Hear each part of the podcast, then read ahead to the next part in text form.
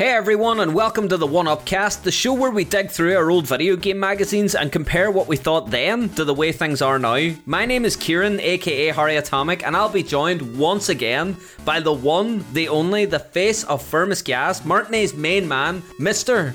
Daniel Ferry. Back at it again. Back at it now. We're breaking records. I think that's my opening segment now. Back at it again. That's twice in a row I said it, so it's going to stick. Right enough, that's going to be like your thing now. So episode 3. That's where that started. We are now one better than our previous podcast. It's officially a streak now. So this is a momentous occasion for us both. You'll see the views surge now because they'll be looking at us and say, man, they'll not get over 2 episodes. And notice, we proved our doubters wrong. All the haters been all wrong. All the haters been all, well, they'll never do 2. And it's like, we'll do 3 at least. All joking aside, I'm glad it's going well. And we're actually getting a lot of good feedback. We're getting a lot of private messages from people. I'm really glad people are enjoying it. And it sounds like even knowing like 4 or 5 people personally are listening to it and enjoying it every week, it, you know, kind of motivates me to keep going. Yeah, that's the thing. You know that you're not just sitting, just talking and just under the air. You're not just talking and nothing. You know, and even if it was people, you know, even if it was one person, it still it still makes it worth it, because then you're like, whenever you're sitting and you're like, you know, oh, we need to record this tonight. It's like, you know, you can sort of see the fact that it's not just me and you sitting chatting rubbish. Yeah. Well, speaking of one person, segue. Hey. This week's episode has been brought to mind by one person. Okay. We were recently got in touch, as you know, by, we'll not say a surname for obvious reasons, but from a friend of ours called Peter. Hey. Hello, Peter. Thanks for listening. Peter contacted us there last week, and he mentioned about his best gaming experience being Metal Gear Solid on the PS1, and the first time he played it, he was absolutely blown away. I think it was the greatest graphics we'd ever get, and then he wrote LOL. So we thought we'd touch on that, so let's begin. Yes, so after reading the comments about Metal Gear Solid, it got me thinking. I do remember that at the time it was just an absolute hype machine. Metal Gear Solid was geared to be the biggest thing ever, so... GamePro geared. Hey. So, GamePro issue 111 from October 1998 states, boiled down to its basics, Metal Gear Solid is Mission Impossible, albeit for the N64, done right. Returning to an intuitive and intelligent mode of gameplay, Konami's game developers have spent the last 3 years fine-tuning Metal Gear and adding depth to the artificial intelligence and level design. This isn't just bad guy blasting and simple gun-dependent action. In fact, above all else, you must use stealth to sneak your way through most missions. I love how, you know, kind of saying stealth is brand new mechanic. You know, it's never been kind of touched on before. You kind of reading between the lines there. It's just like, this is a brand new thing. You know, get ready. This is the way it's going to be. Yeah, the whole article itself just seems to be... We had a quick chat during our prep time before we started recording. And the one thing that we noticed about this article was that it was very clinical. It just mentions what you can do. And usually, like, these articles are all... like they have opinion on them, and that's kind of why people write articles, because they want to inject their opinion and personality into a review. But just for context, the reviewer of this, or the reviewer in GamePro had a 2-level demo. Okay. They just felt that even in 2 levels, they were able to pull so much like clinical information out of that, and just all they talked about was how weird the weapon system is, because it's not just running in and blowing everyone up. How strange it is to be focusing on things like tapping the wall and, you know, and all the stealth, like the stealth mechanics. Yeah, and so it just I obviously won't read the whole article, but just you are right in saying that stealth was a thing that was just picked up on straight away, and so much so. Yeah. That, I mean, you remember the hype for Metal Gear Solid when it first came out. Like, just the fact that it was a stealthy game, the fact that it was something different, just got everyone excited. Well, I have a story for you. Oh yes, I love a good fireside story. I love it. Yeah, it's like y'all around everyone. I have a story. This is, you're not going to believe me, but this is the genuine truth. You mentioned there about hype about Metal Gear Solid. Yeah. I knew nothing about Metal Gear Solid. You were completely fresh? I was completely in the dark. I'm guessing it was probably about 6 months to a year after the game came out that I actually played it. We had a PS1 at home. And we literally, because there's 5 boys in the house, it was like ISS, International Superstar Soccer. Yeah. Was the big kind of sports game then. FIFA was kind of like the frown for fun, you know, it was rubbish. Yeah, I remember FIFA was crap. I mean, like actual crap, not just like the crap that people don't want to play. Yeah, and now it's the untouchable, how it rules are reversed. Yeah, Pro Evo used to wipe the floor with FIFA every year, and then all of a sudden it just changed. But I knew nothing of Metal Gear. I had a few games, like Rayman stuff, and I loved it. To be honest with you, my PS1 era always kind of associated with demo discs. Do you remember the magazine? Right. Do you know what? I have a story time. I'm going to interject. Yeah. We're going to go 2 stories deep here. Mine's a wee short one. This is like Inception level 2 story. A story within a story. A story within a story. So the demo discs you're talking about for PlayStation 1, the secondary school or high school that I went to had a library, like its own wee library above the canteen. Right. And all the cool kids or the nerds, depending on who you talk to, wanted to be librarians. So I managed to like blag my way into becoming a librarian, but for one reason only. It wasn't because like, you know, I wanted to go up and like hang out in the library at lunchtime or Can I stop you there? Yes, go for it.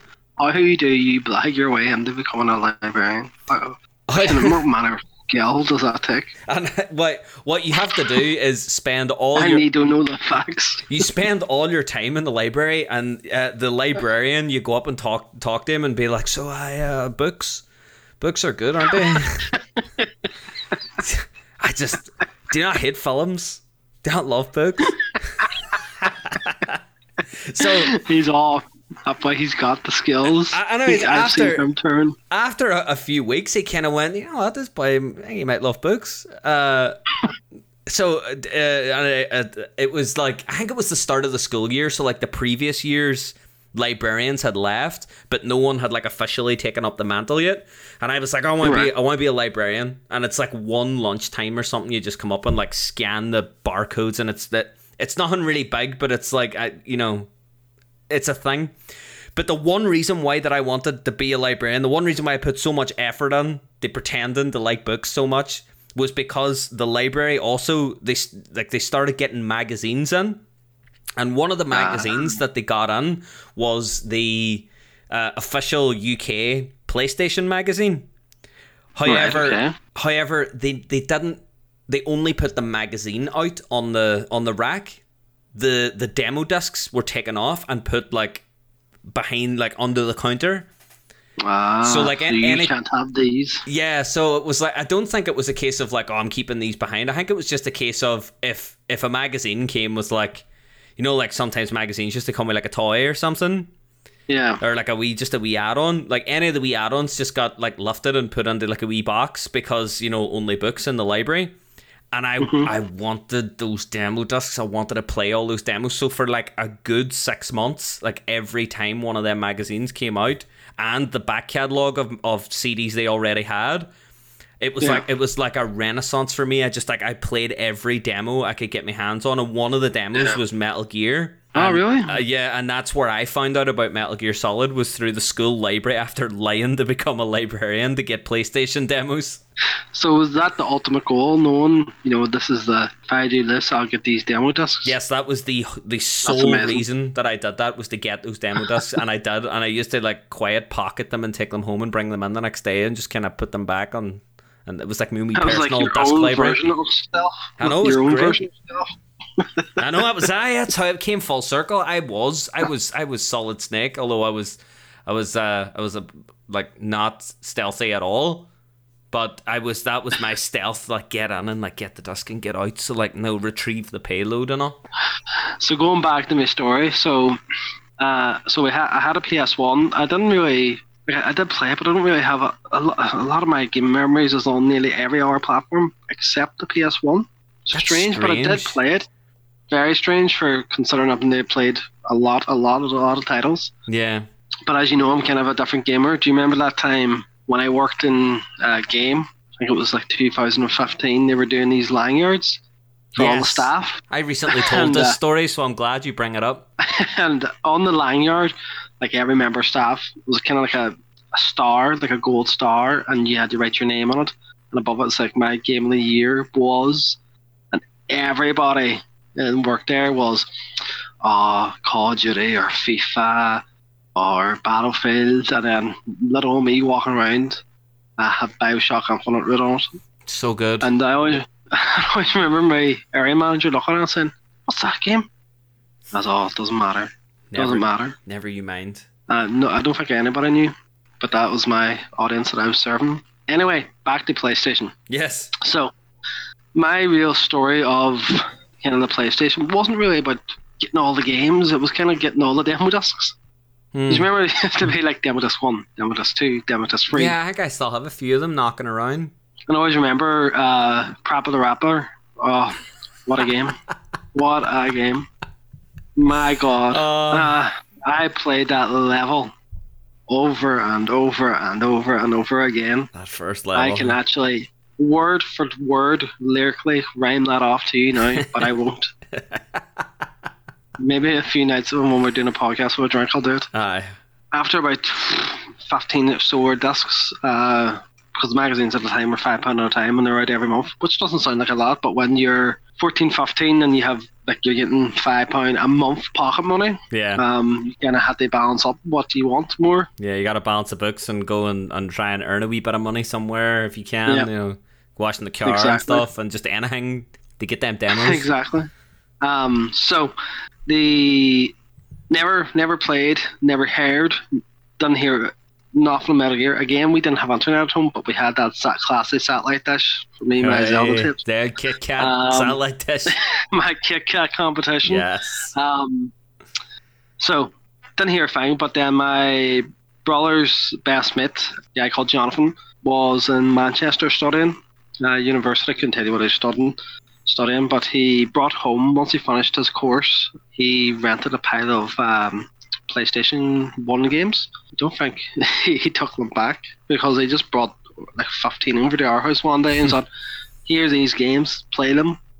And I always remember them. They're like, you worked in ExtraVision. Yeah. So like I don't know if you remember renting the PS1 games, but they were in like black boxes. There was no cover art or anything. It was just a black, like Jewel Kiss. Yeah, I still have. I have one of those. I have the Rugrats Search for Reptar in one of those black cases from ExtraVision. ExtraVision, for anybody that's listening that isn't from Ireland, is essentially our Blockbuster. Yes. Like video rental stores. And I'll tell you, like, again, when you see a game the very first time, naturally you're going to look at the box art and flick at the back and, you know, you pick up your opinion from that. Yeah.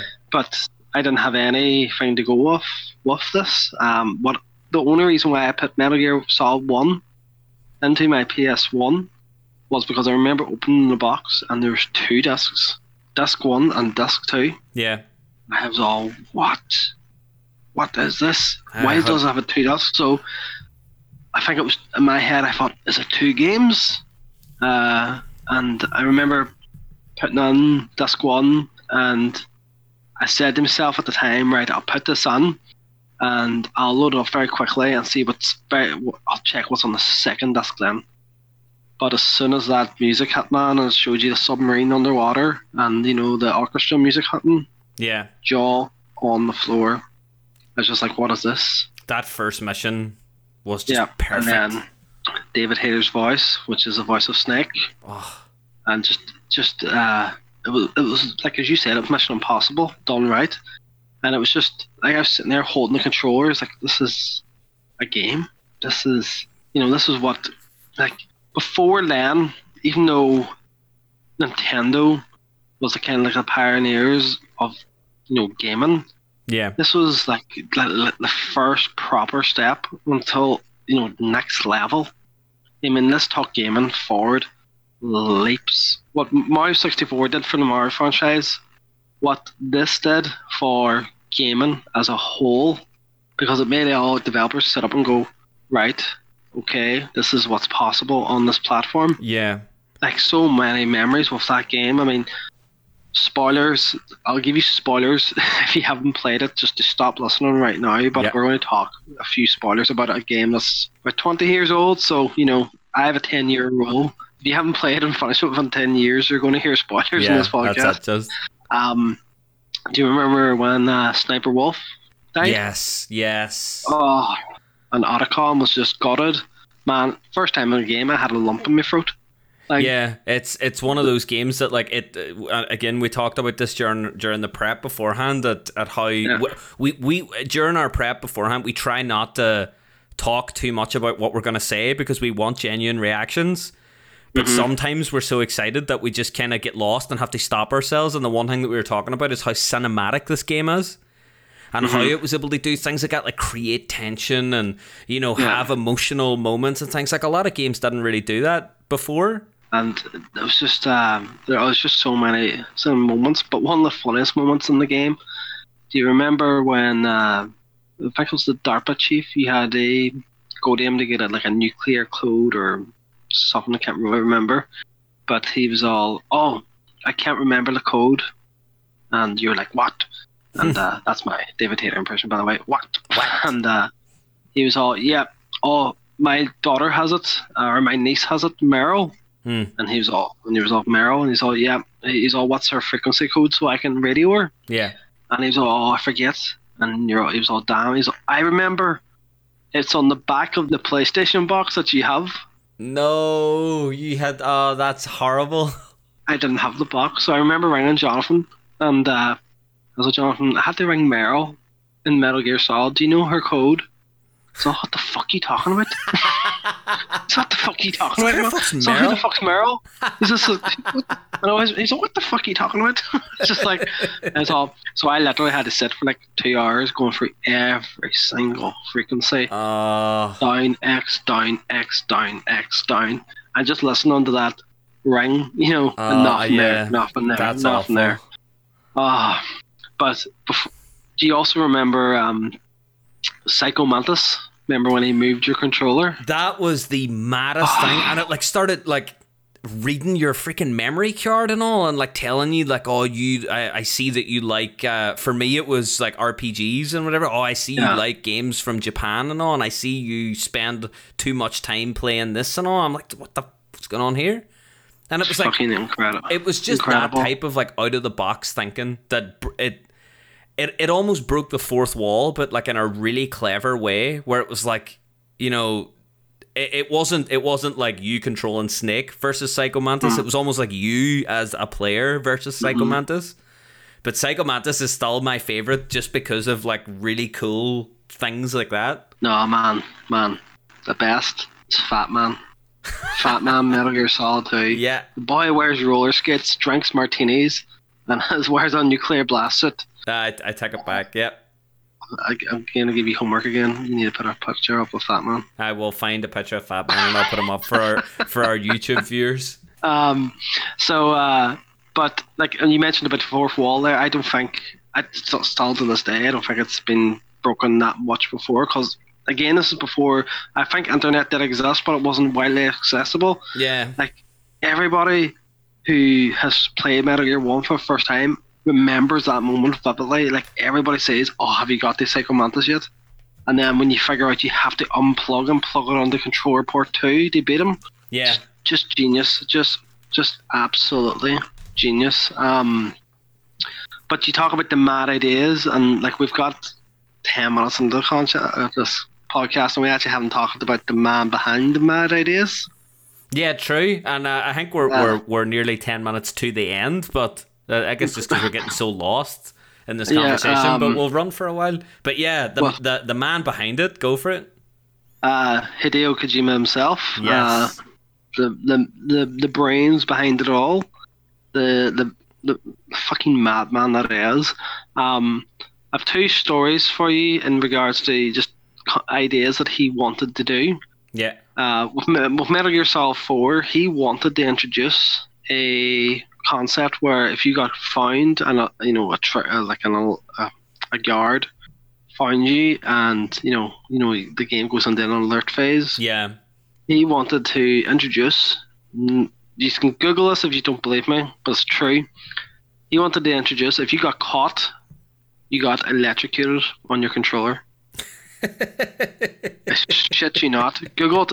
I can picture the lawsuits off the back of that, but exactly. I mean, so Sony were like, nah, bro, nah, we can't do it. And which nearly got approved in Metal Gear Solid 2, he had this idea where you're running down a very long corridor, and the game's music would be playing at a moderate rate, but eventually, as you're running, the music would kind of get lower and lower, and he wanted the engaged players thinking, my TV, something wrong, so they would turn it up just to hear the music, and the music again would play for like 5 seconds or so at a moderate level, but again fade down as well, and as you're running along, it's getting fader, up until the game detected when your TV volume was at full, then the game would set off an explosion. Jesus. Again, I could picture the damage reports for blown speakers. So apparently it was going to go ahead, but when they did Q&A, they broke a lot of speakers. And they were like, nah. So they were like, nah, we can't do this. But there was just more ideas of, the fourth wall that he wanted to do. Yeah. But I have a bit of history for you. Go for it. On Hideo. Hideo's very first Metal Gear game, obviously, was the very first Metal Gear. Yeah, which was on the NES. So, we try to stay away from Nintendo products today, but our franchises. But technically, this was the start of Nintendo. So people might go, "Oh, he's talking about Nintendo games again." But Hideo himself, actually, it was 1987. But it was originally the very first Metal Gear was meant to be developed on a console called the MSX. I've never heard of it. As far as I know, the original Metal Gear came out on some home computers as well, like some tape-based computers, and so it came out on a load of things. But the NES version was like the most popular version of Metal Gear. I'm not sure if it came out on the MSX, but that was one of the home computers. But it did come out on some other home computers as well. So it was a massive multi-platform. Like this was a franchise before Metal Gear Solid. So he His biggest gripe with the Metal Gear Solid franchise, or Metal Gear franchise, was at the very beginning. He was absolutely gutted that it was ported to the NES. He had an interview, this is well before the fallout of him and Konami, which we'll probably end with. But he had an interview a few years ago with Nintendo Power magazine. Yeah. And he basically went to town on the game. And he said, quote, I had absolutely no participation in the development of the NES version. The NES version was a pitiful developed title, cheaply made by a small team in Tokyo. That was during the bubble economy, where anything and everything that was released would sell. I came across the game in a bargain bin a few months later and tried it, but the game design is pretty bad. There's some gameplay that includes infiltrating a base that didn't exist in the original. However, even I, the developer of the original game, was unable to infiltrate the base even once. Furthermore, being a Metal Gear game, it should go without saying that a Metal Gear should make an appearance at the end. However, from what I heard, due to technical difficulties in displaying the sprite on the screen, they swapped Metal Gear out for a giant monitor. That made me see that whoever created the game had no solver of appreciation for the players, even though it was an abomination. It was during the bubble economy and still sold millions overseas, and it was the biggest title that soiled my reputation. So apparently this Metal Gear Solid was his motivation from the NES. Yeah. It's kind of crazy where, when you look back as the franchise, even though it's kind of like a dead franchise now, that was his biggest shame, this first one. Yeah. Because of management decisions, effectively. Yes. And how crazy where it's management decisions kind of have ruined it for him at the end as well. Yeah, it seems that that the first time other people got in his way, and now again with Konami, they're getting in his way. Well, they've gotten in his way. It's done now, but it was really messy. Like he wasn't allowed to go to he wasn't allowed to receive an award for Metal Gear Solid 5. He was told you're not allowed to go. We should give an abridged version of people who mightn't be familiar with the story, what the actual nutshell of it was. Yeah, you take it away. So, massive success with Metal Gear 1. Went on to make Metal Gear 2 and 3 and 4. Huge success in every single one. Everyone selling over 10 million units each one. Console sellers. The reason why I bought a PS4 was for Metal Gear Solid 4, as many gamers did. Massive, massive franchise. A true system seller game. And then Metal Gear Solid 5, Kojima was making them, and Konami was the publisher. We still don't know the full story to this day, but the development cycle was a very long time. So they released the first level on disc 2 years before the full game came out, and mumblings in between the sheets where Konami wanted to kind of get some revenue back because Kojima was making his own full engine for the game. Yeah. And sold, came out as and when. But then whatever happened before they get the final, release of Metal Gear Solid 5, Konami were just at dirty antics. He left the company a week before released, and they removed his name off the credits of the game. They removed his name off the box art of the game. They deleted his existence on the product ever. And as you said, Dan, he wasn't allowed to. It won Game of the Year at the Game Awards. They wouldn't let him go collect the reward. They just completely shoved him out the door, and not realizing he had such a huge fan base behind him. It was very sad to see, someone falling on their sword, it was their baby, and they just kind of went, you know what, out you go. So we'll never really probably understand the full story of what happened, but it was just an absolute shame that an absolute legend of the industry. It's the only thing I can think on is if Miyamoto and Nintendo fell out, and he's the follower of Mario, or the follower of gaming, in my opinion. Yeah. But it's just crazy, and it's just sad, and it's just kind of almost so full circle where management decisions, as I said, with the first one and then with the final one, kind of killed both of them. Yeah, and it's sad as well. I mean, he doesn't have any rights to the Metal Gear franchise anymore. Yeah, he has no say on it. And there has been one release since, and fuck. Yeah, and it's £10 for a save slot. £10 for a slave slot. It says it all. Apparently, it's a grind fest. You can buy all them coins. They farm faster. Damn Metal Gear dollars. So again, it's just they had a diamond and they've just ruined it. And unfortunately, the franchise will never really recover anymore. I know. It's just a damn shame. It seemed like the game it's had a completely non-standard life, not the game, but the franchise. As you say, with the first one, it was a rocky start. Metal Gear Solid was the underdog story that no one was even some people were following, but there was hype. But again, it was like a fresh start, like a second go. And then for it to end in such an unorthodox way as well is so strange. But, I mean, Metal Gear's one of them franchises will, even though it's probably only going to get, pillaged now from here until the end of time by Konami, but, I mean, its heyday will always outshine the current day, if that makes sense. Yeah, no, definitely. And what I achieved with, I know I skipped over to Metal Gear Solid 2 and 3, what I achieved with Metal Gear Solid 5 was just, I don't know, did you play that? Metal Gear 5? Yeah. I have not. Yeah, I highly implore you play it, and it's just, it does what Breath of the Wild did for Zelda. That's how good it is. It's a tall order. It's just a sandbox. I mean, it does everything. There's even small details. I mean, if you grapple someone and choke them, or shoot them with a silencer, and they're standing near a well, and they fall into the well, they'll drown and they'll die. Mm. Things like that, and you can set roadblocks, and it's just incredible. It's just a big play box, big toy box. before we veer away from Metal Gear completely, because we have a few questions. We had reader mail this week, but I'll get to that in a second. Yes. I just want to talk about my favorite game in the franchise of Metal Gear. I'd be interested to hear everybody else's who've played Metal Gear, their favorite game.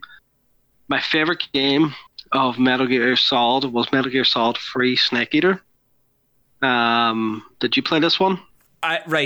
This is going to give away my favorite Metal Gear game, but is that the one where the, like, what did you call him? The captain guy on the radio? The guy that always shouted, "Snake!" whenever he died? Colonel, isn't it? No, Colonel, whatever his name was. Yeah. Is that the one where he started going crazy and telling you to like turn off your PlayStation and all, or was that 2? Oh, no, that was Metal Gear 2. All right, that was my favorite because of that. But anyways, your one. Well, we'll delve deeper into your Metal Gear Solid 2, Metal Gear Solid 2 story, and then we can close it off with that.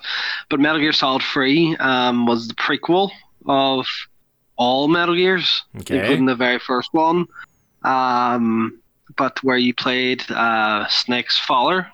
He was known as Boss, and then he had a mentor called Big Boss. And it's just such a fucking phenomenal game. Just everything from the music, the theme, Snake Eater, just everything about it was phenomenal. And I never played it until about 5 years ago, because I got it at day one when it came out, and I remember taking a huff of it. This is how spoiled a gamer I was. I was so used to Metal Gear 1 and Metal Gear 2 having the radar in the top right hand corner, but this didn't have the radar, because again it was like 1950, so obviously you wouldn't have a radar, so you had to rely on things like camouflage and things like that. And I was just like, played it for 10 minutes, I was like, no, not playing that, it's too hard. And I only went like 5 years ago is when I actually first decided to sit down and play it, and it was one of those games that just grabbed me. I was like, my god, I am only playing this now, and it still holds up today. I mean, if you played it now, I mean, if you played like certain games like nowadays, like GoldenEye or something, they don't hold up very well. Where if you play Snake Eater, well, if you, I'm sure it applies to every Metal Gear game, but if you play that, it's just magical, really magical experience. But you touched on Metal Gear Solid 2. Tell me your Metal Gear Solid 2 story. Metal Gear Solid 2 for me was my favorite because I'd played Metal Gear 1 or Metal Gear Solid, and I loved it. I thought it was great, and I thought to myself, like, I know how Metal Gear works now. Like, I know that it's like a film, there's twists, there's, you know, there's build up, there's tension, and I know how it works now, and I was fully expecting to not be surprised, but to be impressed by Metal Gear 2. And then the big twist right out of the gate, that Snake was just nowhere to be seen. He's just not, like, you saw the gameplay beforehand, you were mentioning this, where like you see all the gameplay with Snake, and then all of a sudden it's Raiden the whole game, and you play as Raiden, and it's a new character introduced. I love to know why he did that. Like, why did they introduce a new character? I have a theory, and it's such a bold move. See, this is the thing, that this was the theory that I kind of had for it, was that because everyone was in my position where they were going into Metal Gear 2, kind of like, no, we know what they expect. You know what I mean? You're not going to get us this time. You know, we're watching you. Only to be completely surprised by the very first thing that happens. It kind of resets your expectations, and then allows a good sequel to happen. And that's kind of stuck with Hideo Kojima, because every time they show something now, they're kind of like, you know, what does it really mean? What does this? Did you play the PT demo on the PS4 about 2 years ago? What was that? Silent Hills. Actually, it turned out to be Silent Hills, and it was a whole Twitch thing. So everybody's like, but what's he doing now? So everybody thinks like this Death Stranding game is like Cookin' Mama 2. Some big like Cookin' Mama Solid. One of my favorite memories in Metal Gear Solid 2 is that just as you said it there, triggered a thought. I remember going to ExtraVision the night before it was released, and I was so hyped for it. You know, I can't wait for Metal Gear Solid 2, and they had it out on the shelf that night. Good old ExtraVision. Yeah, good old ExtraVision. And it was sitting on the shelf, and I think it was like 30 quid, and I ran up to the counter, and I was all, can I buy that now? And the boy was all, aye. And I was all, right, I had to go to the bank machine. Will you stay open? And he was like, we don't close for around 2 hours. I was like, all right, okay. And, yeah, they stayed until 11. And my mate was all, here, well, let's take you to the bank machine. And he was all, I'll just take you, just an absolute hero. Mark, if you're listening, thanks very much to that day. He was all, right, let's go. So I was that excited. I was sitting in the front seat, and I had a pre-order in with, you know, Electronics Boutique or somewhere like that. Yeah. And I went up to the bank machine, and I remember keying in my pan and taking the money out and being that excited, running towards the car, and then Mark was about to take off, and the guy knocks on my window. I was like, what the fuck? I was like, Mark, what the fuck's just wrong with you? And I rolled down the window. I was like, you all right? And he hands me my bank card. He was like, you took out your bank, buddy. Your bank card, buddy. I was like, oh, Jesus. So I was that excited about the game. I literally got the money and just left the card in the machine. I was just like, bye. You just handed him your bank card and just went, there you go. Yeah. I'm gone. I remember just going home that night, and I actually remember my dad, no interest in games whatsoever, just watching it because of the military soldiers' movements when they were searching for, you know, where they tapped each other on the shoulder and kind of signaled each other with their arms and stuff. Yeah. So, and it's just... Overall, just an amazing franchise, and thanks to Peter for letting us talk about it. And you know, just phenomenal franchise, and it will always stay special to me. And I hope there is a resurgence somewhere, somehow. Yeah, there's some kind of reconciliation, or Konami don't do anything, or they be nice. And I mean, I'm not holding my breath, but that they do something nice and give it back. Yeah. So That brings us on to two other points. One point is that I'm currently also recording a tiny bit of a video because I forgot to say we were hanging out this week. We were. And me being a silly guy, whenever we were recording and hugging outside and having loads of fun, I completely forgot to mention that we did like a nice recording of your game setup. Oh, that's right. Yeah, so keep an eye for that. Anyways, for the video, not for the podcast. Back to the podcast. So hopefully this becomes a weekly thing, but we got a reader mail. Yes. If anyone, if we get a reader mail on, we'll answer a question. We'll maybe theme an entire podcast on it, like we did this time. I mean, I know podcasts seem like they're monologues, but it is possible to make it a dialogue.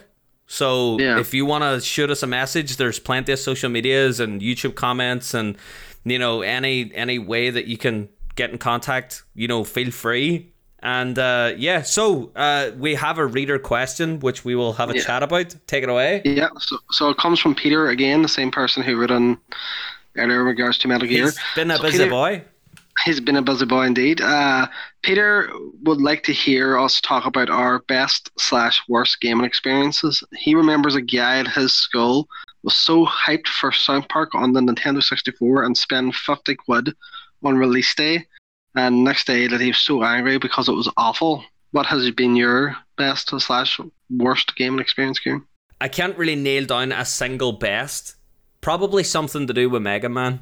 Probably whenever Mega Man 9 or 10 was announced, I was like, oh my God, they're making Mega Man again. But the worst is I have a single worst that I'm more than happy to talk about. Now, it's strange because ExtraVision has come up now for the third time. ExtraVision, man, you said they put out Metal Gear early. Yeah. Yeah, they done that for me for Final Fantasy 13 as well, and it was the night before and loved it. So it seems that the staff just wanted to get the shelf stocked the night before and kept giving away games a day early. But anyways, what I used to do or what my parents used to do for me whenever I was younger was on a Friday after school, we would drive to ExtraVision. I think I mentioned this in like a video on my channel before. So if you're a Harry Atomic viewer and you're listening to this again, I apologize, but every Friday after school, I would go down to Extra. My parents would take me down to ExtraVision, and that would be like my weekend thing. Would be I would get some sweets for Friday night for being good all week,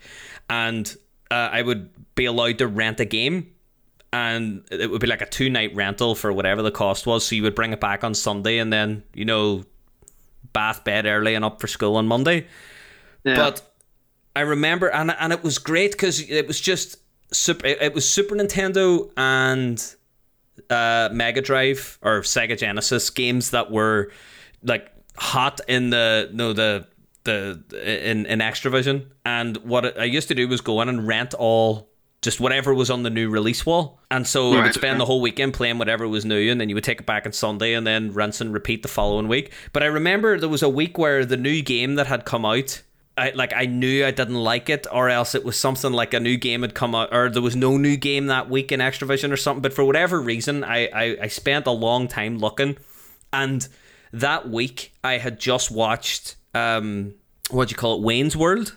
Right, okay. And I loved it, and I laughed my head off, and I thought it was brilliant, and I dug down deep into the shelf through just stacks of Super Nintendo games, and found a copy of Wayne's World for the Super Nintendo, and thought, oh, this it's fate. It's fate. This if the no, I laughed at the film, and now I'll get the laugh at the game. And I took the game home, and I remember actually crying at how bad it was. I remember taking the game out of my Super Nintendo and just putting in like Mario World, and and I had already got like all 92 levels like finished, so I started a brand new file in Mario World and just sat sobbing to myself playing Mario World because Wayne's World was so bad. But that has scarred me, and that has stuck with me forever. Like, I will be an old man, and every time I hear of Wayne's World, I'll shudder and just remember playing Mario, just we crocodile tears just rolling down my cheeks. But yeah, fucking Wayne's World. Well, one of my best gaming experiences, and also worst game experiences, they sound like an ultra nerd here, was World of Warcraft. Hey! I'll tell you the tale of World of Warcraft. Since like Zelda went very quiet for Nintendo after Nintendo was kind of, during the, do you remember from the GameCube era, it kind of went after Wind Waker, kind of went very quiet on the Zelda front for many years. Yeah, I was also kind of looking for, like a Zelda kind of fix, and I know Okami came out in the PS2, which was like a Zelda kind of game, and I loved that and devoured that, but it wasn't scratching that itch. And years and years later, a mate of mine was all, you should try this World of Warcraft. It's got dungeons and it's elves, and I was just like, oh my god, I can make my own Link effectively. And he's all, oh, and it's online. Everybody's online, and I thought, all right, okay, this is great. And I remember playing away at it, absolutely being absorbed by it, just how so many missions there was, how big the universe was, and there's so much to do, and it was just a big grindy game, and I was just loving it, and just it was consuming me, but I was loving it. I was just like, this is so good. Went out and brought a laptop just so it would run better, which I thought it did, and there's a story where my mate came along my house one night, and we were both playing it, and I was all, oh, how do you get those trees in your one? And it doesn't. He had trees in mine that didn't, and I thought I had such a great laptop.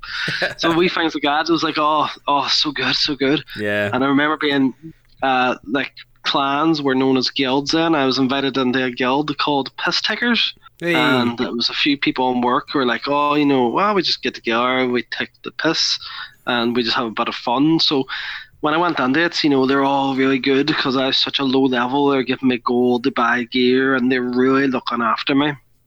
And we decided one night, right, we'll do a raid. Oh. And I was playing as a character, as a tank. So I was a dwarf tank. So my class was a dwarf, and the tank could take a lot of damage. So basically, tanks would be kind of like on the front line where people would be in the background, casting spells and stuff, where a tank would just stand in the middle and absorb all the damage. Yeah, and you would be the main aggro as well. Yes, so aggro for getting all the attention. So I was like a bullet sponge. So I was so hyped for this, and my mate came down to my house and we hooked up our PCs, and I was actually nervous, like, oh my god, this is the moment. And I was on the raid for all but 2 minutes, and no one really told me what I had to do. I kind of went in blind. Everybody died. Everybody in the laptop were going crazy at me because I was doing it wrong, and I didn't know what I was doing it wrong, and I was like, what's going on? And everybody's like, right, Daniel, you just don't bother doing it and all. And it was my first ever occasion of the community ruining the game for me. Oh, that's horrible. And I was just like, I don't want to play this anymore. It really soured my taste. And the next day then, in work, one of the guys who was the kind of like lead guy at Pisstickers was getting on to me, like proper getting on to me, whilst I was like managing my team. And I was all, get out of my office. I am fucking doing my job. Talk to me about this outside of work. And it was that kind of marriage where it was like it would kill my PC gaming effectively, really. Like that was my first dip into the pond. And I know online games aren't rated by the ERSB, but that was my first time a community like fucking attacked me, and it's just like just because I was doing it wrong. Yeah, there was no sense of trying to help you or. So that was that pretty much. Yeah. So I went in blind, too excited, and I fucked up. I hold my hands up, and I apologize to this day. But it's just a game, isn't it? It is. It should be, but. There'll always be people that take it too far. Yeah, exactly. And they lost me, damn it. I know, that's it, and it's their loss. But on that note, we'll bring to a close this episode of the 1UPcast. So I think this one went well. I really enjoyed this one. We went well over again, did we? Yeah, we went well over our 30-minute mark, but hey. Sorry, guys, sorry. The podcast is going to be as long as it needs to be. So, on that note, if you wanna get in touch with either of us, you can leave a comment on the YouTube version. Make sure to get subscribed on iTunes as well. The podcast is now live on iTunes, so if you're listening on another platform and it's doing your head in, go over to iTunes on the shiny iDevice and subscribe and leave a rating if it's 5 stars. Don't if it's 1 star. And again, just drop us a comment wherever you want. If you want to reach out to me on Twitter, it's at Harry Atomic YT, and you are on Twitter at Berryman5000. So feel free to drop either of us a message if you want to have, if you have a suggestion for an episode or you want to ask us a question. But until next time, we'll see you then. Bye.